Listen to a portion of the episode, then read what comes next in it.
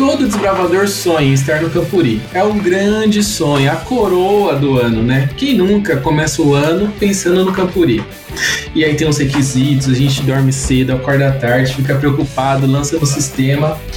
Mas, já para pensar? Quem organiza o Campuri? Cuidar de mais de duas mil crianças não é fácil. E o nosso herói do lenço amarelo de hoje é o pastor Jefferson, departamental da APSO. Pastor, tudo bem com o senhor? Tudo bem, amigo. Um prazer enorme estar aqui com vocês. Pa Pastor, eu sei que essa história é longa e aqui a gente gosta de escutar histórias. O senhor pode contar um pouquinho pra gente como é que foi sua carreira dentro do Desbravadores? Olha, eu comecei no clube de desbravadores em 1996. Já faz o que? Muitos anos, né? No século passado. Eu tinha por volta de 12 anos de idade. Eu estava vindo de uma feira com meu pai em São Paulo, ali onde eu fui criado, né? É muito comum aos finais de semana terem feiras na rua, ali ao ar livre. E eu estava passando pela feira e aí me deparei com a igreja adventista do sétimo dia, ali no bairro do Jardim Miriam. E foi quando eu vi uns jovens, adolescentes com lenço, uma roupa diferente, e aquilo me chamou a atenção. Eu perguntei, pai, o que é aquilo? Achando que meu pai sabia, mas ele também não sabia dizer, não sabia explicar. Eu falei, vamos lá, vamos perguntar o que é. Aí meu pai deu todo o apoio, fomos lá, e aí veio a diretora do clube, que era a Terezinha na época, e ela me recepcionou, apresentou o que era o Clube dos Bravadores, e eu logo me apaixonei, e a partir dali começa a minha trajetória nesse ministério de lenço tão admirável, tão apaixonante que a, que a gente né, tem vivido e servido. Então, aos 12 anos, em 1996. Aí, a partir dali, foi né, só aventuras, alegrias, e isso já há mais de 20 anos. Né? Hoje eu estou com 35 anos de idade, então são 23 anos já de aventura no Ministério de Lenço. Eu passei por várias funções dentro da unidade. A minha primeira função, que eu nunca esqueço, foi a função de padioleiro. É muito raro hoje você ver um padioleiro na unidade, mas naquela época, como todo mundo já tinha praticamente um papel, sobrou para mim a de padioleiro. Eu procurei fazer o meu melhor nessa função. Trabalhei como secretário da unidade, eu fui também o tesoureiro da unidade, fui também o capitão da unidade. E quando, claro, eu completei ali os meus 16 anos, eu, eu passei a ser o conselheiro daquela minha unidade. Aí trabalhei como conselheiro durante um período, ajudei no clube também como secretário do clube, como diretor associado, e aí eu fui estudar fora, né? Que eu nasci no Rio de Janeiro, fui criado em São Paulo, mas eu fui procurar fazer faculdade em outro estado, lá no Nordeste, lá em João no estado da Paraíba. Estava naquela época tentando o curso de medicina e aí eu fui para lá para me dedicar, para me preparar lá melhor. Quando eu cheguei lá, eu escolhi uma igreja que era próximo onde eu morava, era a igreja lá no bairro do Valentina, ali na cidade de João Pessoa.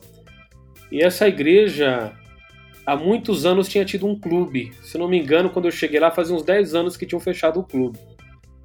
Aí eu me senti desafiado né, pela paixão que eu tinha, pelo desejo que eu tinha também de querer ter um clube para manter-me ativo. Eu cheguei para o pastor, cheguei para a liderança da igreja e falei: olha, gostaria, se vocês permitirem, se vocês autorizarem, abrir um clube aqui para a gente funcionar para a gente atender aqui os nossos juvenis, os nossos adolescentes, a nossa comunidade. Aí apresentei um Pastor. Oi, pode falar.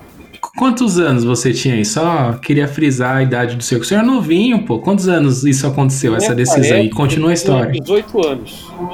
Nossa! Eu já era investido em líder e, e tinha 18 anos.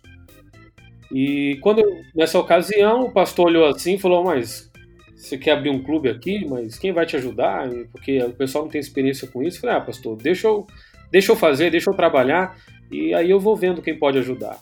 Aí ele permitiu, e duas jovens naquela ocasião que nunca tinham tido experiência com o clube, sentiram-se assim animadas né, com o meu discurso, com a minha convicção, com o meu ânimo. Eu estava muito animado para abrir um clube. Eu nunca tinha tido essa experiência de abrir um clube, né? E eu estava muito empolgado com essa minha primeira.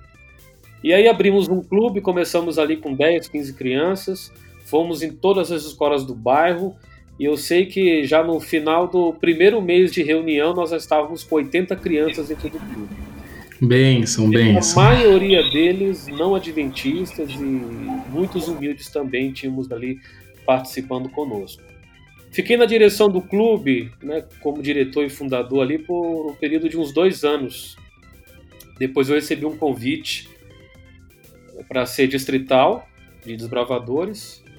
Depois de um ano como distrital de desbravadores, eu fui eleito regional de desbravadores. E nos meus últimos anos lá, como, né, como membro lá, porque é outra longa história, né? Porque depois eu me formei, trabalhei um ano na área, depois eu decidi fazer teologia. Então, quando eu estava decidindo fazer teologia, eu já estava trabalhando lá como coordenador no estado da Paraíba, né? Como na área de desbravadores.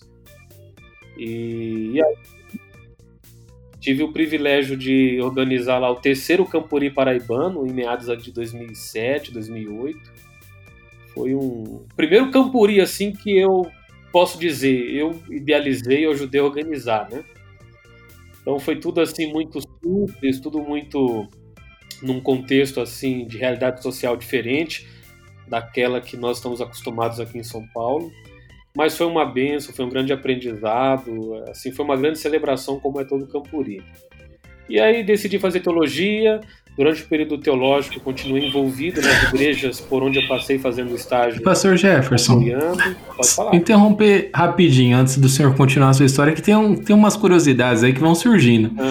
Então, quando o senhor fundou o clube, até o clube começando a andar sozinho, você fez tudo isso estudando na faculdade, é isso mesmo? Isso. Então a faculdade não te impediu de trabalhar para o clube. Na verdade, eu fazia, eu fazia duas faculdades. Eita! Eu, eu fui para lá para fazer medicina, mas acabei caindo na área de engenharia de telecomunicações. Esse curso ele era no período integral. Então eu estudava manhã e tarde nesse curso e à noite eu fazia o curso de administração. Então era uma, era uma jornada assim bem puxada. Mas o meu final de semana era inteiramente dedicado à igreja e às atividades do clube. Como a gente estava começando a, a, o clube, né, formando o clube, pessoas vindo para participar que não tinham a menor noção de como isso funcionava, como era né, o, o trabalho do clube, então eu tinha que também capacitá-los. Fazia uma reunião com a minha galera para capacitar, que era a minha diretoria, e ali depois na reunião seguinte atendendo né, as demandas que a gente já tem de rotina dentro do clube. Então foi uma jornada bem assim puxada, viu? Confesso que foi um período assim bastante intenso, mas valeu a pena, viu? Porque foi foi, foi assim muito especial e muitas bênçãos Deus derramou na vida da gente nesse período. Não, tenho certeza, tenho certeza. Desculpe interromper, o senhor não, falou não, que depois foi para a faculdade. É, é que tem um, tem um... explorando coisas que a gente aqui vai falando e não tem ideia, né, de que pode ser interessante. Nossa, Deus capacita, né, pastor? Que tem muita gente que escuta a gente, né, que são de diretorias de clube, que quando começa a fazer o curso universitário fala: Nossa, agora eu não tenho tempo, agora não dá. E o senhor abraçar o clube como diretor na correria da faculdade é algo admirável. Não, não foi fácil, é verdade. É, é muito puxado, né? Mas eu tinha muita paixão. Eu acho que isso é, é o que movia, né? Eu colocava o clube como uma prioridade, era o chamado de Deus para minha vida. Então eu tinha aquele ministério como algo muito importante e relevante para atender os da minha igreja e os também da comunidade que participavam, que eram muitos. Então eu não conseguia abrir mão por conta dos estudos. Aí Deus foi me abençoando e me ajudando a levar essas várias frentes aí que concorriam né, na minha vida naquele momento. Sim, pode continuar. E fez teologia, né, e teologia, durante o período da faculdade de teologia, é, sempre me mantive ativo com o clube, porque a gente, durante o período da faculdade, a cada ano tem uma ênfase, a gente vai para uma igreja, a gente faz um estágio, eles chamam de, Sim. de prática pastoral. E sempre ali envolvido com os clubes pelas igrejas por onde eu passei, ajudando como instrutor, ajudando como capelão do clube e dando o suporte que fosse necessário. E me formei Fui, trabalhei primeiro ano como capelão lá na Paulista Sul, no Colégio Adventista do Campo Limpo, era um colégio na época com quase 1.600 alunos. E é, lá gente. a gente tinha o um apoio à igreja ali do Campo Limpo, ajudávamos no clube lá também. Aí vim aqui para Paulista Sudoeste como pastor associado e pastor de jovens da Igreja Central de Sorocaba. Pude ajudar também ali os clubes de aventureiros, os bravadores. Sempre né, envolvido no ministério, de uma forma peculiar, porque a gente já tinha isso um tanto no coração da gente. Fui para o distrito na sequência e lá tive a alegria de trabalhar com muitas pessoas apaixonadas também por esse ministério. Abrimos vários clubes de desbravadores, de aventureiros, de jovens também, porque a gente entendia que isso era uma estratégia, era um, algo assim muito importante, muito relevante para se alcançar pessoas para Cristo e também para conservar aqueles que nós tínhamos conquistado né, ali dentro da igreja, no envolvimento, no engajamento, na missão. E aí, pela graça de Deus, no, na nossa última assembleia aqui na Paulista Sudoeste, em 2017, com a divisão né, do Ministério Jovem e Ministério Trovadores, eu acabei sendo escolhido para essa responsabilidade, para esse desafio aqui e já estou no terceiro ano do departamento aqui de desbravadores e aventureiros na Paulista do Oeste. Bem, hein, pastor? Eita, nós. A história, eu gosto muito de escutar a história, eu acho que é por isso que eu tô com esse podcast. Eu fico encantado. A minha esposa também gosta muito de histórias, então a gente gosta muito de escutar um pouco das pessoas. Faz bem pra gente, né? Pastor, vamos lá. Agora vamos para nossa pauta aqui, que não foi linda a sua biografia, tá até registrado, acho legal registrar. Quando você era pequenininho, né? 12 anos, 12 anos é pequenininho. E o que te chamou mais atenção no Campuri quando você ainda era desbravador ali? Com seu primeiro Campuri, o que te chamou mais atenção? Cara, confesso para você que até hoje eu lembro assim de todos os detalhes do meu primeiro Campuri. Foi Sério? É, foi uma coisa que me marcou demais. Foi em 1997 era ali da associação, eu era naquela época da Associação Paulista Sul, ali na Fazenda Taipava, né, onde é o centro de treinamento da associação, onde é realizado os Campuris até hoje. E o Campuri, o título era Reafirmando os Ideais, o pastor Vinefrides, né, era o, era o líder naquela época, naquela associação. Benção, e conheço eu, ele. E eu me lembro que, cara, foi muito emocionante chegar num Campuri, aquele ônibus, aquele lotado, cheio de material, descarregando, aquela emoção de montar acampamento. Nossa, foi tudo maravilhoso, tudo muito vibrante. Chega até me arrepio aqui só de lembrar daquela época, assim, com muito carinho, né? Foi o meu primeiro campuri, o primeiro da minha história, da minha vida. Me marcou em muitos sentidos. Gostei de tudo, não tenho que reclamar desse primeiro, não. Viu? Né, o senhor foi falando aqui, meu olho começou a lacrimejar, gente. É que vocês não veem, mas o olho. Lembrei do meu primeiro Campuri também. Foi na Trilha do Céu. Pastor Wesley Valente que organizou. Foi uma benção. É porque era PAC, né? A PAC ainda, ainda é pra PAC.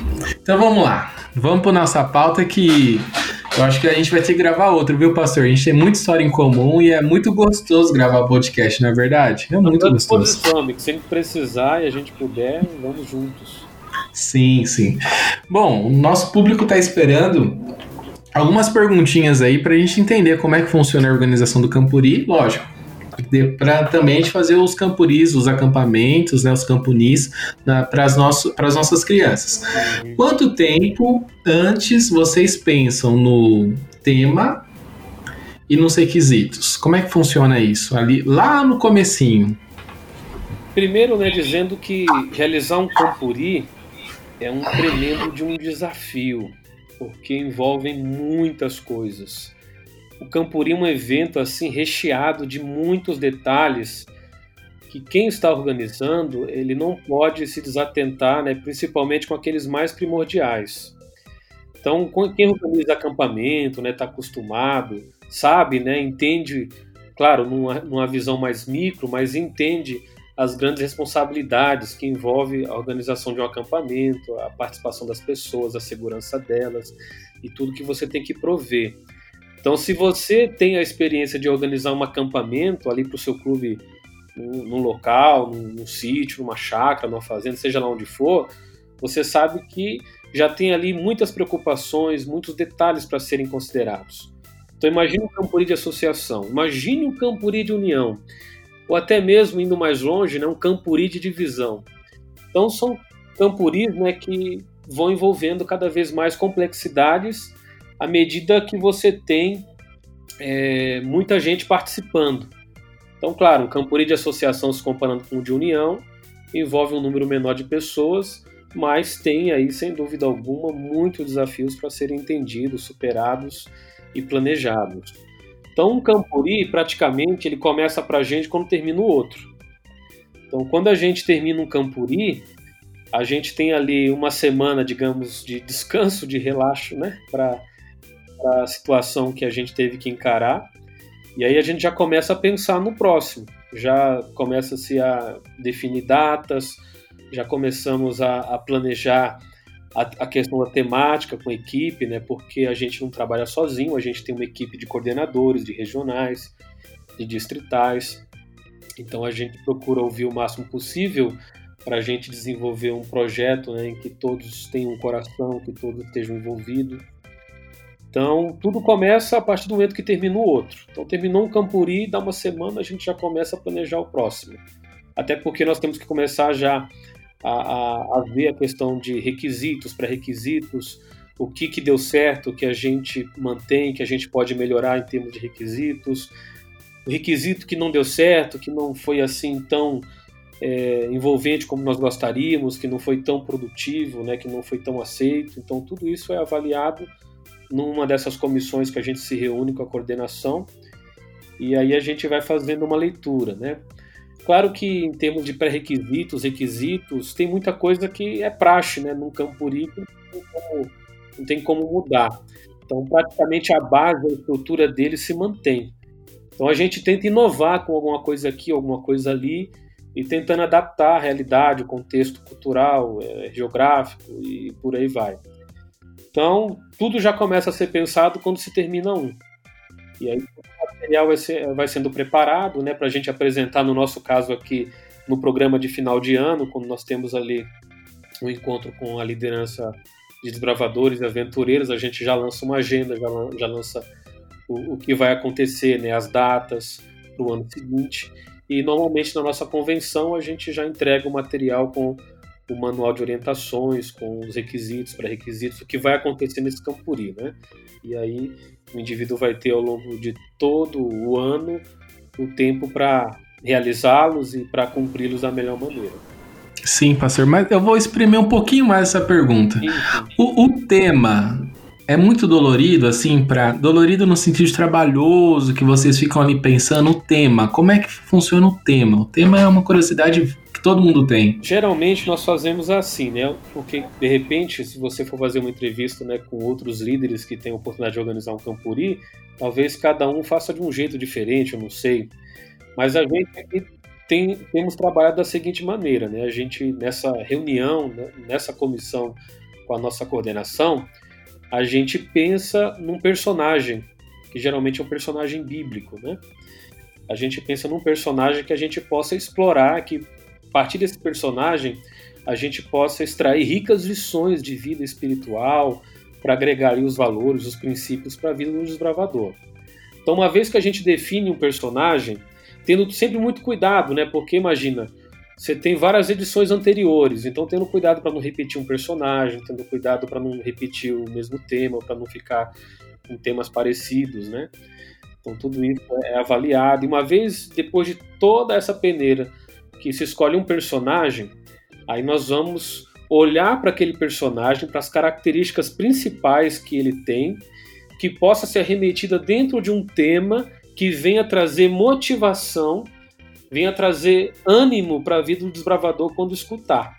Porque o tema está muito relacionado com a característica do personagem ao mesmo tempo com aquela iniciativa, com aquela mobilização que a gente gostaria de fazer nascer no coração do desbravador. Então, claro, não é uma tarefa simples, fácil chegar aqui, ah, vai ser o tema XY. Não, não é assim. Então faz um brainstorm com a equipe, a gente vai explorando, passa uma, passa duas, passa três, passa quatro, até chegar um, um, um, tema assim que a gente vê que praticamente há uma unanimidade na comissão e que todo mundo se sente um tanto satisfeito, né? E aí nasce o tema do Campuri, nasce aí praticamente o planejamento inicial nessa primeira parte. Eita, pastor, obrigado, viu? É uma curiosidade que eu acho que todo mundo tem, inclusive foi muito satisfatório para mim escutar, porque é o jeito que a gente vai aprendendo, né? Cada um tem um jeito e aí a gente vai aprendendo junto sempre. Pastor, uma outra perguntinha aqui sobre Campuri, e já fica meu apelo. Uhum. é, eu penso da seguinte forma, né? Que quando meu clube está crescendo de uma forma bem significativa, graças a Deus, e eu acho que dentro em breve eu vou ter que ceder algumas pessoas para trabalhar de staff no Campuri, que eu acho saudável. Eu acho que todo conselheiro, todo instrutor de clube, pelo menos uma vez algumas vezes, né, tem que ser staff de um Campuri para entender, para trazer é, experiências de outros staffs para dentro do seu clube. Eu acho que vale a pena esse workshop. Às vezes você fica tão concentrado ali em querer que o seu clube fique forte e eu não vou ceder ninguém, eles que se viram, não. O, os staffs têm a oportunidade de ajudar o Campuri. E uma pergunta: como é que é feita a conta do staff? É base o número de crianças, base a quantidade ou não? Geralmente nós trabalhamos assim, porque o staff, claro, né? Quanto maior a demanda de pessoas que vão participar, maior a necessidade de termos staffs, é, pessoas, né? Mais pessoas participando no staff. Então, geralmente, é, nós dividimos aqui as comissões, né? Então, a gente senta com a coordenação, a gente define quais são as comissões, que são as frentes de trabalho, de atividades essenciais dessa mega estrutura né, chamada Campuri. Então você vai ter ali a pessoa que vai ser responsável pelo trânsito, vai ter a pessoa que vai, ser responsável pela segurança, vai ter o outro que vai ser responsável pela área da saúde, do, do evento, enfim, as várias partes que envolvem a, a, a organização desse, desse grande evento. Então, cada dividindo cada uma dessas comissões, colocando ali quem vai encabeçar, né, cada uma dessas responsabilidades, Aí a gente faz uma leitura de quantas pessoas seriam necessárias em cada uma dessas frentes. Então vai ter, por exemplo, a área da segurança. Precisa de quantas pessoas na portaria, de quantas pessoas disponíveis para estarem ali ao longo né, do, do evento, pela extensão de onde o evento está acontecendo, para poder estar acompanhando, fazendo vigilância, supervisão das coisas, à noite, ronda. Então, a pessoa que vai encabeçar isso ela traz para nós uma proposta. Olha, eu vou precisar, vai de 20, 30 pessoas, vou fazer uma escala de tantas horas para cada uma dessas pessoas ao longo de tantos dias. Então, cada frente, né, digamos assim, dessas comissões vai fazer uma, uma avaliação da quantidade de pessoas que necessita para atender bem a sua área, o seu setor. E a partir daí, eles passam para a gente essa quantidade e nós vamos aí fazer uma avaliação se de fato há um excesso com relação a essa demanda ou se não, né, se está dentro daquilo que se espera. Até porque né, nós temos um orçamento e a nossa preocupação dentro desse orçamento é trabalhar dentro dele, de forma nenhuma extrapolar o orçamento, porque senão a gente vai ter dificuldades depois de, de tentar honrar esses compromissos. Então a gente tenta trabalhar de forma assim é, muito atenta, muito diligente com o orçamento que a gente tem, porque o staff ele tem um custo, né? A gente geralmente cobra uma, uma ajuda de custo por parte do staff, se comparando com aquele que vai participar de forma regular, apenas ali para ajudar, né, com uma parte do que nós vamos oferecer para ele como staff, mas o, o staff também por si só é, ele envolve uma outra demanda de, de recursos para a gente mantê-lo, né, para que ele possa estar lá é, se alimentando bem, para que ele possa estar lá é, tendo a, as condições né, para que possa descansar, para que possa estar envolvido na área ali com a gente de acampamento e outras necessidades mais né, que acabam vindo da manutenção de um, de um staff dentro do Campuri. Então, Eu entendo. medido dessa forma. Esse último Campuri que nós tivemos aqui da Paulista Sudoeste, que foi o nosso sétimo Campuri, aliás, o oitavo, né? O oitavo Campuri, nós tivemos cerca de 250 pessoas trabalhando nos staffs. Eita, nós. Quatro clubes pequenos, um clube do IASP, é muita gente. Cerca de 3.300 pessoas participando e desses 3.300, 250 eram staff. 7, 8% mais ou menos, se for fazer uma conta a grosso modo. Vamos para um próximo tópico, que Campuri dá assunto, hein, pastor Jefferson? Atraso. É, são coisas, infelizmente, normal no Campuri. Tanto da parte do clube, que às vezes o clube se atrasa, né? Quem é diretor sabe exatamente o que eu tô falando. Como da programação, que às vezes acontece alguns atrasos, né? A gente teve a oportunidade de conversar com o pastor no último Campuri, aconteceu um atraso. Infelizmente não foi culpa da organização, nem vem aqui o caso citar. Uhum. Mas, pastor, é, o senhor toma algumas medidas de segurança com os horários da programação? Esse é curiosidade mesmo para a gente aplicar no, na nossa realidade de clube, de acampamento de clube.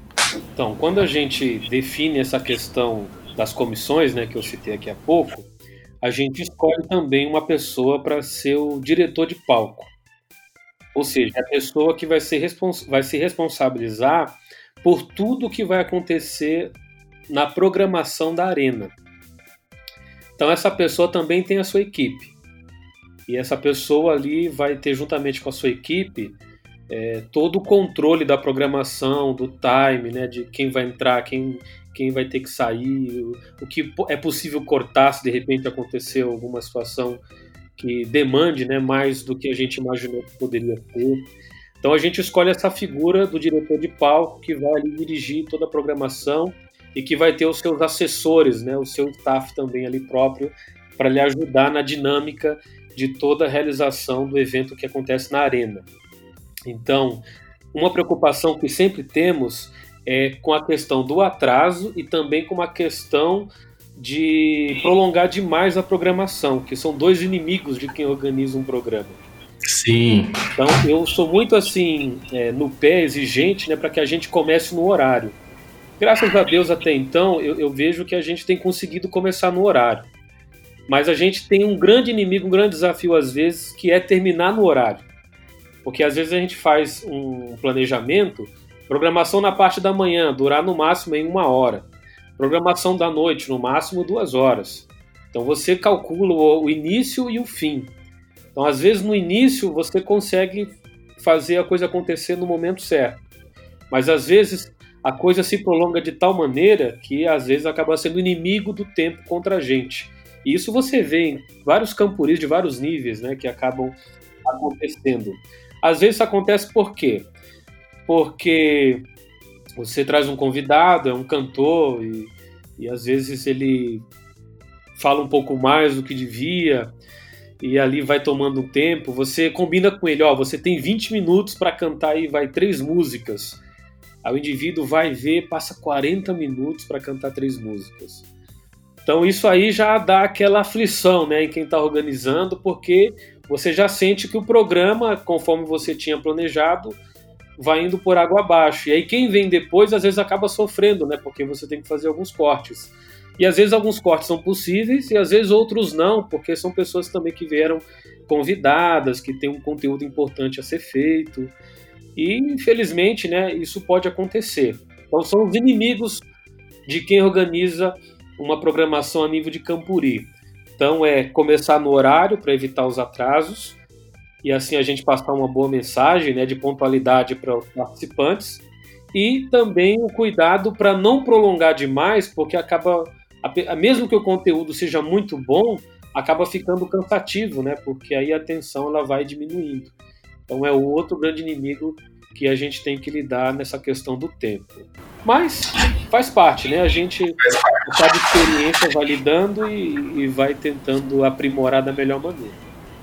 É verdade, pastor. Agora vamos para um assunto um pouco mais interessante, digamos assim, que são as inscrições do Campuri. É algo bem interessante para a gente comentar, porque pastor Jefferson me deu uma aula, gente, me deu uma aula ano passado sobre inscrição de Campuri, que a, e fica ecoando na minha mente e eu gostaria que ele compartilhasse com todos.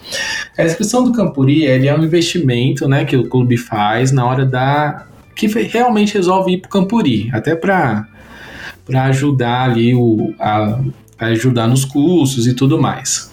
Só que às vezes alguns diretores ficam desconfortáveis ali em ceder o valor da inscrição.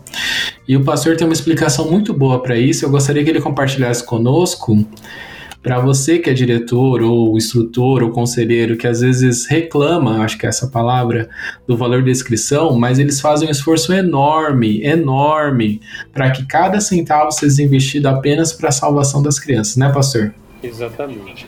É bom colocar esse ponto, né, porque às vezes não acaba sendo muito claro para todos, né, porque nem todos às vezes chegam para perguntar, para querer saber, e às vezes fica ali naquele nível, digamos assim, de ignorância quanto à questão, né? Então é muito oportuna essa questão para a gente tentar ajudar a esclarecer e as pessoas que tiverem acesso a esse material terem uma ideia do que acontece, né? Então as inscrições de um campuri elas são baseadas, né, elas são calculadas de acordo com as demandas tantas que a gente tem dentro da realização de um evento como Campuri. Então você tem a demanda da parte da estrutura, da infraestrutura e, e todas as necessidades mais que acabam ali sendo geradas para a realização deste evento e que possam satisfazer de forma qualitativa, né, digamos assim, as necessidades que os clubes têm e também que esperam dentro de um evento como esse. Então, quando a gente pensa num, num valor de inscrição, a gente sempre se preocupa, né, e os coordenadores estão aí de testemunha, para também serem solicitados né, nesses esclarecimentos, a gente sempre procura pensar, claro, no bolso do clube, porque a gente sabe que não é fácil angariar recursos dentro do clube de bravadores ou de aventureiros para participar de um campuri, de um aventurista, de que evento for. Porque dinheiro não nasce em árvore, né? Isso é, é uma, uma, uma questão muito óbvia. Então demanda de muito esforço, de muita atenção. A gente lida com muitas crianças carentes, a gente sabe que muitas famílias às vezes não têm condição de tirar o mínimo sequer para poder ajudar no, no valor de, de, inscrição, ou seja lá o que for que o, que o clube necessite como material é, e outras questões mais relacionadas a isso, de necessidades. Então a gente procura é, avaliar tudo com muito carinho, com muita atenção nesse sentido. E a gente tem né, uma perspectiva como igreja de quando se mensura um valor de inscrição, não é para se lucrar, Jamais. Então a igreja ela não, não, não visa lucro num evento desse. A gente, no mínimo, se preocupa em pagar as contas. Um Campuri hoje aqui, para você ter uma ideia, pelo menos o nosso aqui, a gente tem uma média aí de quase 300 mil reais de gasto num, evento como um Campuri. E, e, quando a gente pensa num evento desse, então a gente tem que ver o melhor possível para o bolso daqueles que vão participar, entendendo as realidades, os contextos né, sociais e econômicos que muitos estão envolvidos, inseridos. Para uns é mais fácil, mais acessível, para outros sabemos que é mais difícil. Até porque eu já fui diretor de clube sei a batalha que é levar um clube no Campuri, né? Conseguir pagar a inscrição de crianças que não têm a menor condição, mas que a gente quer que eles participem porque entendemos que vai ser importante para a vida dele, para o crescimento, né, para a formação dele. Então a gente procura ter essa mediação né, entre a, a necessidade para não pesar demais no bolso e também a outra questão da demanda que o evento vai exigir. Então o departamento ele tem um orçamento também anual. Não é muito, mas a gente pega aí praticamente 30, 40% desse orçamento para investir no Campuri para tentar ainda diminuir um pouco mais o valor das inscrições. E claro, aí você vai calculando, né? As partes mais caras que, que envolvem um campuri é sempre a parte de estrutura e de infraestrutura. Então você vai montar um palco, é, é, é pesado financeiramente, você né, chora, pechincha de todos os lados, mas você também quer segurança, né, quer qualidade. Então você tem que procurar esse equilíbrio na hora de, de investir o recurso das inscrições que entram, que vão subsidiar todo o evento é, é a questão da saúde, né? As ambulâncias são caras, contratar médicos que vão ali atender durante os dias. Então, tudo que a gente consegue pagar é, das demandas do Campuri são oriundas das inscrições. Agora, interessante, que pouca gente sabe, é que, por exemplo, eu citei aqui no último Campuri, nós tivemos 3.300 pessoas, né? Então, desses 3.300 participantes, Sabe, sabe quantos eram pagantes?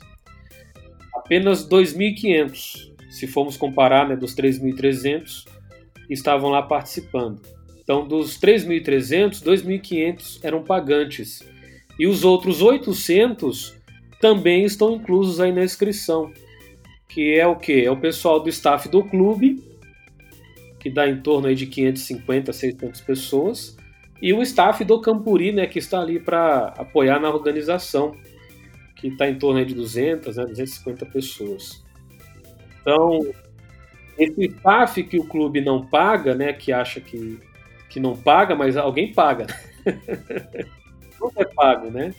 Então, o, as inscrições também estão ajudando a custear, né? Porque quando você pensa no evento, você tem que, por exemplo, pagar a locação do local, do espaço, né, que você vai usar para o evento.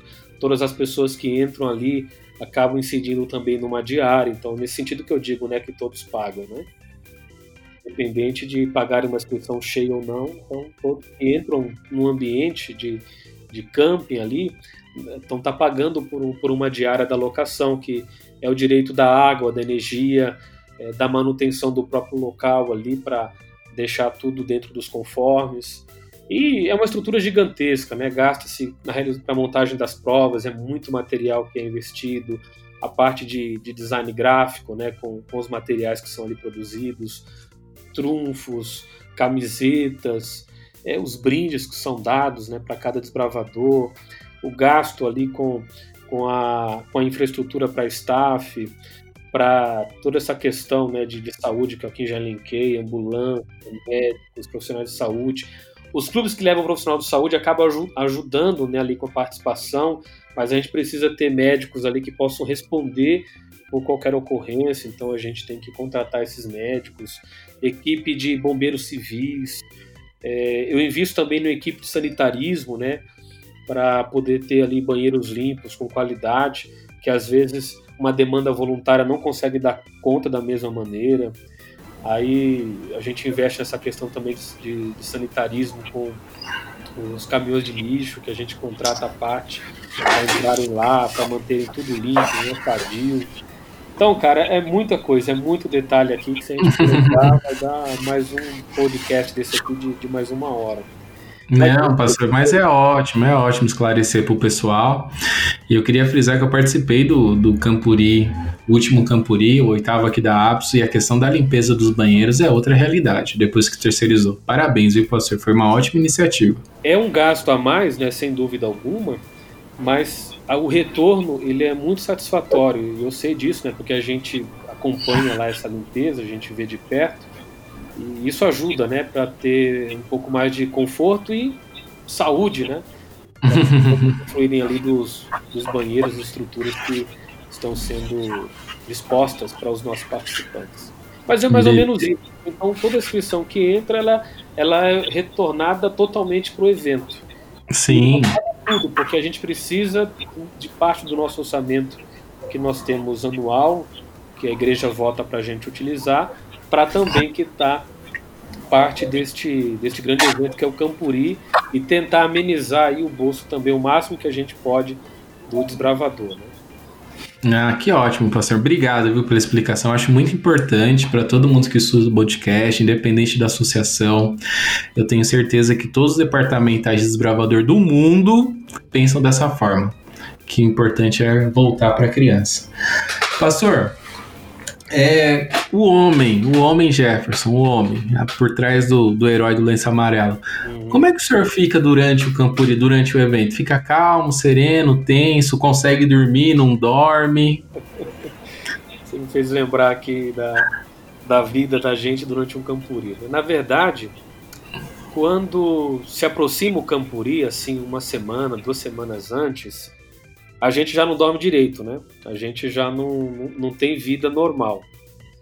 Porque as preocupações são tamanhas, como aqui já citei, os detalhes são enormes. Então, apesar de a gente já ter organizado uma série de coisas, é aquele momento do checklist, para ver se não está faltando nada, não deixar nada passar. Então é aquele momento que a gente chega na associação sete e meia da manhã e a gente não tem hora para ir embora. Às vezes a gente fica meia-noite, uma da manhã, duas da manhã com a galera que vai chegando, vem, ajuda aqui um pouco, outros vêm. e a gente vai organizando tudo da melhor maneira, né? Preparando o próprio camping, limpando o camping, montando ali, marcando né, as áreas de acampamento, área de cozinhas, preparando a infraestrutura com água, energia, que às vezes não chega em todos os lugares, a gente tem que correr com isso. Então é um trabalho assim antes, né, umas duas, uns 15, 20 dias antes. É um trabalho, sem dúvida alguma, já muito desgastante, né? Que você já vai dormindo pouco, já vai se preocupando muito e vai ali criando aquela ansiedade para o evento começar logo, para chegar logo, né? Que a gente fica naquela expectativa também. Quando chega o Campuri, aí é adrenalina mil. Eu confesso para vocês, eu não sei, acho que eu nunca falei isso para ninguém, mas se eu durmo mais que quatro horas num Campuri é muito. Não consegue dormir muito no Campuri, porque as coisas estão acontecendo e, tudo é muito dinâmico, muito intenso, né? muito cheio de trabalho, de, de exigências. Então a gente dorme muito pouco, vai dormir. Se vai dormir, acontece muito, a gente vai dormir 3 da manhã, 4 horas da manhã, mas 6 horas tem que estar de pé de novo. Então você tira umas duas horinhas ali, três horinhas de um cochilo, aí vai pro programa, aí depois se der, tira mais uma horinha, mais duas horinhas de cochilo, e aí a gente vai vivendo o dia, né? Então a dinâmica durante os dias do, do, do Campuri são muito tensas para quem está ali na linha de frente organizando. É para todo mundo, né? Porque o diretor também está lá, está correndo muito tempo. Então todo mundo sofre um pouco. E, e, por isso que é, é, normal, né? Você vê o pessoal sempre com os nervos à flor da pele, né? É, é, diretor chorando, né? É conselheiro lá arrancando os cabelos com os gravadores que não param quietos. Então é uma dinâmica intensa para todos nós. Mas no meu caso em particular, como você perguntou, é mais ou menos dessa forma. E, e às vezes também a gente fica sem, sem comer. Então a correria é tamanha, não dá, não dá tempo de tomar o café da manhã, às vezes não dá tempo de, de almoçar porque tem que resolver uma coisa, tem que atender outra, às vezes não dá para jantar. Então a gente vai, vai vivendo dessa maneira. Eu sei que quando acaba o Campuri, cara, eu, eu me ajoelho, eu choro e agradeço a Deus porque deu tudo certo, porque sonhamos, idealizamos e tudo passou, especialmente quando tudo né, vai bem, que não acontece nada de mal com ninguém, que todo mundo sai levando boas lembranças. Então, vale o preço por ver é, esse feedback, esse retorno né, nos olhos dos gravadores, ali nos nossos diretores. Então é muito recompensador. Eu só louvo a Deus pelo privilégio de poder participar disso. Enquanto tiver saúde e energia, vamos estar sempre à disposição. Benção, pastor Benção. Eu vou ter que cortar algumas perguntinhas aqui do roteiro, porque Campuri dá assunto. Depois a gente grava o dois Campuri, viu, gente? Porque Campuri é uma benção. É, mas eu gostaria de frisar essa que eu acho bem importante. Na sua opinião, o que o diretor pode fazer para deixar a experiência do Campuri ainda mais agradável. Que infelizmente eu como diretor vejo que alguns diretores fazem questão de deixar o Campuri ainda mais tenso, né? Eu, eu imagino assim, eu não sei se o senhor vai concordar comigo. A associação, a programação corresponde por 30% da experiência do desbravador só. 30% fica com o diretor e 30% fica com o desbravador e o conselheiro. Mas tem diretor que quer jogar tudo para a associação, aí eu não concordo. O senhor pode escorrer um pouquinho sobre isso? Olha, graças a Deus, né, que se, se tem pessoas que pensam assim, é a minoria, né? Porque a Sim. maioria é, tem aí um, uma postura, né, uma, uma atitude diferente, e isso importa bastante. Isso é bem colocado que você está colocando. O diretor, pra, o diretor, pra, ele ele precisa ter um equilíbrio emocional, um equilíbrio mental e espiritual muito além do normal, muito além do comum.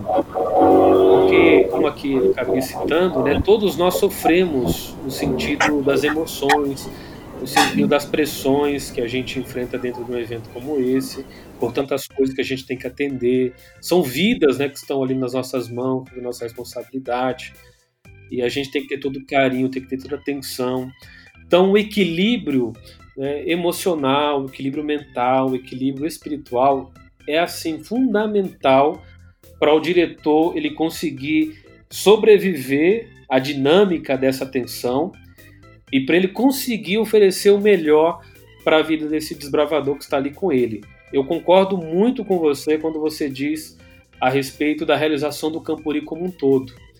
é, essa parte do diretor, da diretoria, das pessoas que estão ali mais próximas da criança, do juvenil, do adolescente, eles são assim os, diferen os diferenciais para deixar o Campuri maravilhoso ou não também.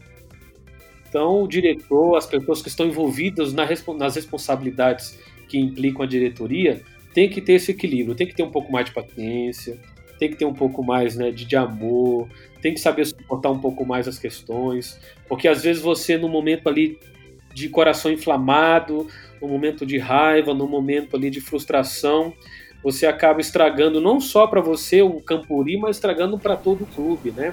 Porque cria ali um, um clima ruim, um clima negativo, e ao invés de ser um ambiente de celebração, de curtição, de aprendizagem, acaba sendo sem dúvida uma situação frustrante. Mas, é verdade. Deus temos acompanhado nessa experiência já há alguns anos que a maioria dos nossos diretores tem essa postura, tem tido essa atitude de equilíbrio, essas áreas da emoção, né, da, da, da, do aspecto mental, do espiritual, e dão esse suporte. Né? É bonito quando a gente vê um diretor, olha, pastor, eu não estou aguentando mais e tal, porque eu estou cansado, estou estressado, acho que eu vou morrer, né? Alguns chegam. Vou aguentar o máximo que eu posso, porque as crianças estão felizes demais. Algumas delas não querem nem ir embora daqui, porque às vezes, infelizmente, né, alguns vivem uma realidade na sua casa que é de, de opressão, é verdade. de abusos e, e de situações, infelizmente, tristes, né? E quando vão para o Campuri é uma realização tremenda de vida. Então, o que a gente puder fazer, todos nós juntos, que somos líderes, que somos engajados de alguma forma nessa realização, que nós pudermos somar né, de, de, de esforço, de positividade e de termos esse equilíbrio, sem dúvida alguma vai ser muito melhor para todos, né? Sem dúvida alguma vai ajudar. Pastor, que resposta sensacional, pastor. Que resposta sensacional. E eu vou caminhando para a nossa última pergunta e depois a gente volta para fazer o Campuri 2, combinado? Combinado, amigo. Vai ser um prazer. Pastor, é o seguinte, em 98 eu fui desbravador, em 98, e fiquei de 98 a 2000 num clube. E infelizmente, e isso pode acontecer com alguém que está escutando nosso podcast, o meu diretor não fazia questão de ir no Campuri. Que mensagem o senhor deixa para os diretores que muitas vezes, por um sentimento pessoal, exclui a criança de participar de um campuri? É isso, infelizmente, é uma questão assim muito triste, no meu ponto de vista. Sim. E eu vejo assim que temos melhorado nessa concepção, assim na cabeça do diretor, da diretora, porque eu acho que antes haviam mais pessoas que pensavam assim. Hoje eu percebo, acho que com a democratização das redes sociais, né, as pessoas estão tendo acesso a vários é, vídeos, imagens de Campuri, essas coisas, acaba aguçando mais o desejo, né, de repente, de conviver, viver essa experiência. Mas é o seguinte, eu, eu vejo que o diretor que pensa dessa forma, ele está sendo egoísta, né? Por quê? Porque você tirar das crianças a sensação de participar de um Campuri, que é uma grande celebração, com a maioria dos desbravadores daquele, daquele lugar, daquela associação, daquela geografia, você tirar do desbravador a, a, a, visão de ver que o universo da cultura desbravadora é muito maior do que aquele aspecto mais local, regionalizado que alguns têm, que alguns defendem com os dentes, né? É, é, tira do desbravador a perspectiva do crescimento de aprendizagens que ele vai ter com tantas coisas que ele vai enxergar de diferente do mundo que ele estava acostumado a vivenciar. Então, tudo isso, da, da, da minha perspectiva, é um pouco de egoísmo né, do diretor que pensa assim, porque ele limita demais o desbravador de usufruir de tamanhas outras coisas que estão disponíveis dentro da celebração de um Campuri.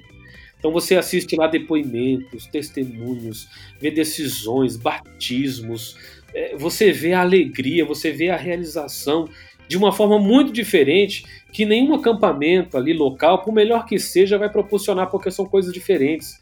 Cada um né, tem o seu aspecto, cada um tem a sua contribuição. Então seria muito importante se um diretor ou diretora aqui que nos ouve é, entendesse que é muito importante levar os seus desbravadores para um campuri, para terem essa emoção, para vivenciarem essa experiência fora do comum. e nos mais diferentes níveis, né? Porque cada camporim em suas esferas oferece algo de novo, de diferente, de aprendizado. Você vai para um camporim de associação, você conhece mais pessoas, conhece novos amigos, você vai aprender e, e vai ver outras coisas. Por exemplo, quando eu cheguei no Campuri, minha primeira vez, é, eu nunca imaginei que tinha. Meu clube era muito simples, humilde, não tinha assim um uniforme de, de, do clube próprio. Então eu não imaginava que, que isso era possível. Só tinha uniforme de campo, mas não tinha uniforme do clube. E quando eu fui no Campuri, eu vi lá um clube que tinha o seu próprio uniforme, além do uniforme de campo. Eu achei aquilo demais, então eu voltei do Campuri pensando, puxa, nós temos que procurar fazer aqui para nossa unidade, para o nosso clube, um uniforme. Então são coisas simples que eu estou aqui mencionando apenas como ilustração, mas para mostrar o dimensionamento que um Campuri pode trazer das realidades que são encontradas dentro de um Campuri. Né? Então, sem dúvida alguma, é uma experiência única. Se você vai para um Campuri de União, você agora vai lidar com desbravadores de todas as partes do estado, aqui de São Paulo, que é o nosso caso. E você vê gente lá da capital, você vê gente lá do litoral, você vê gente daquela cultura mais do interior, ali na divisa com Mato Grosso do Sul, aqui com Paraná, né, que é o nosso caso. Você vai para um campuri de divisão, puxa, que enriquecimento cultural, com desbravadores de, de, que falam outras línguas, né, que, que são de outros países, e é aquela alegria de trocar trunfos, trocar pinhos. Cara, é uma coisa que, que, sem dúvida alguma, é incrível, é emocionante a gente lembrar, a gente rememorar, a gente falar, e que o diretor ele não pode ter no seu coração esse egoísmo né, de querer limitar, de achar que tudo só acontece ali no clube. É importante, claro, o clube com as suas reuniões, com a sua atividade local, isso é imprescindível, é onde está a base. Mas esses grandes eventos são grandes oportunidades para crescimento, né? Crescimento emocional, crescimento cultural e de uma série de outras coisas, especialmente a espiritual. Pastor, muito obrigado, Pastor Jefferson. E que podcast gostou de gravar? Gostou da experiência, Pastor? Cara, confesso que foi o meu primeiro e eu amei. obrigado, Rogério, pela oportunidade de participar com vocês, a galera aqui do Herói do Lenço Amarelo, sem dúvida alguma. Foi muito enriquecedor para mim eu espero que seja para aqueles que nos acompanharam. Obrigado, Rogério, por Amém, eu que agradeço, pastor. Por isso para mim.